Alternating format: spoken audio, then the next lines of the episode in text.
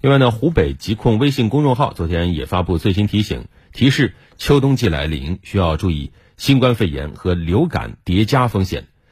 流行性感冒是由流感病毒引起的急性呼吸道传染病，每年的秋冬季都会进入流行高峰。那每年流感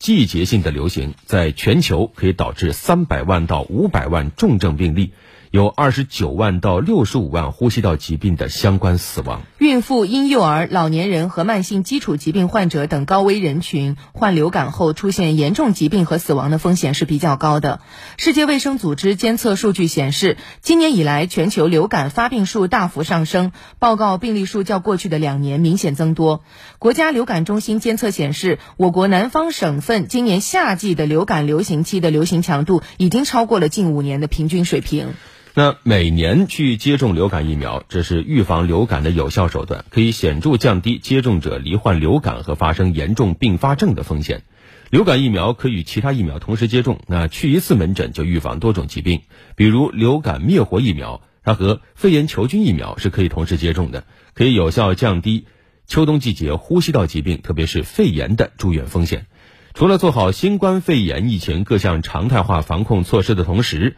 及时全程接种新冠疫苗、流感疫苗和肺炎球菌疫苗，也是秋冬季节防范呼吸道传染病的有效措施。是的，根据世界卫生组织的通报，近期多个国家新冠感染、住院和死亡人数增加。随着北半球流感季的到来，预计未来将出现新冠与流感等其他病毒同时传播的局面。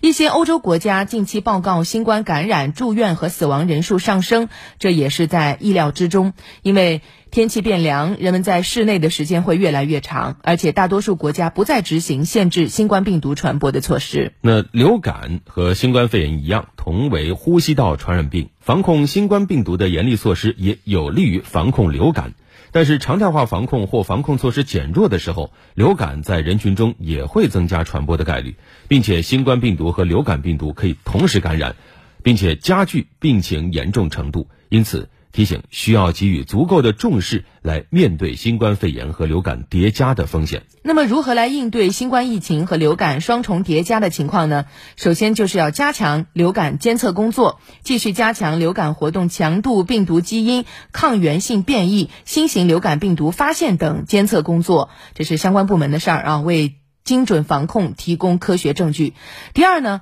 咱们也要做好流感疫苗的供应和接种，重点人群疫苗接种啊，可以去及早的去预约。另外，第三就是强化科普宣传，不断的提高大家的防护意识，让更多的人能够主动去接种新冠和流感疫苗。最后，对于普通人来说，就是要落实佩戴口罩、手部消毒、保持社交距离等个人防护措施，我们共同预防新冠、流感等呼吸道的传染病。是的，那日常防范流感的措施主要有哪些呢？实际上和防范新冠大同小异啊。也是养成良好的日常居家卫生习惯，勤洗手、戴口罩、少聚集、多通风，保持健康的日常生活习惯，均衡饮食、适量运动、充足休息，保持心情愉快。第三呢是远离传染源，避免近距离接触发热、咳嗽或咽痛等流感状的患者。四是有呼吸道不适症状时，及时到发热门诊就医。咳嗽或打喷嚏时，用纸巾、毛巾或者是手肘遮住口鼻。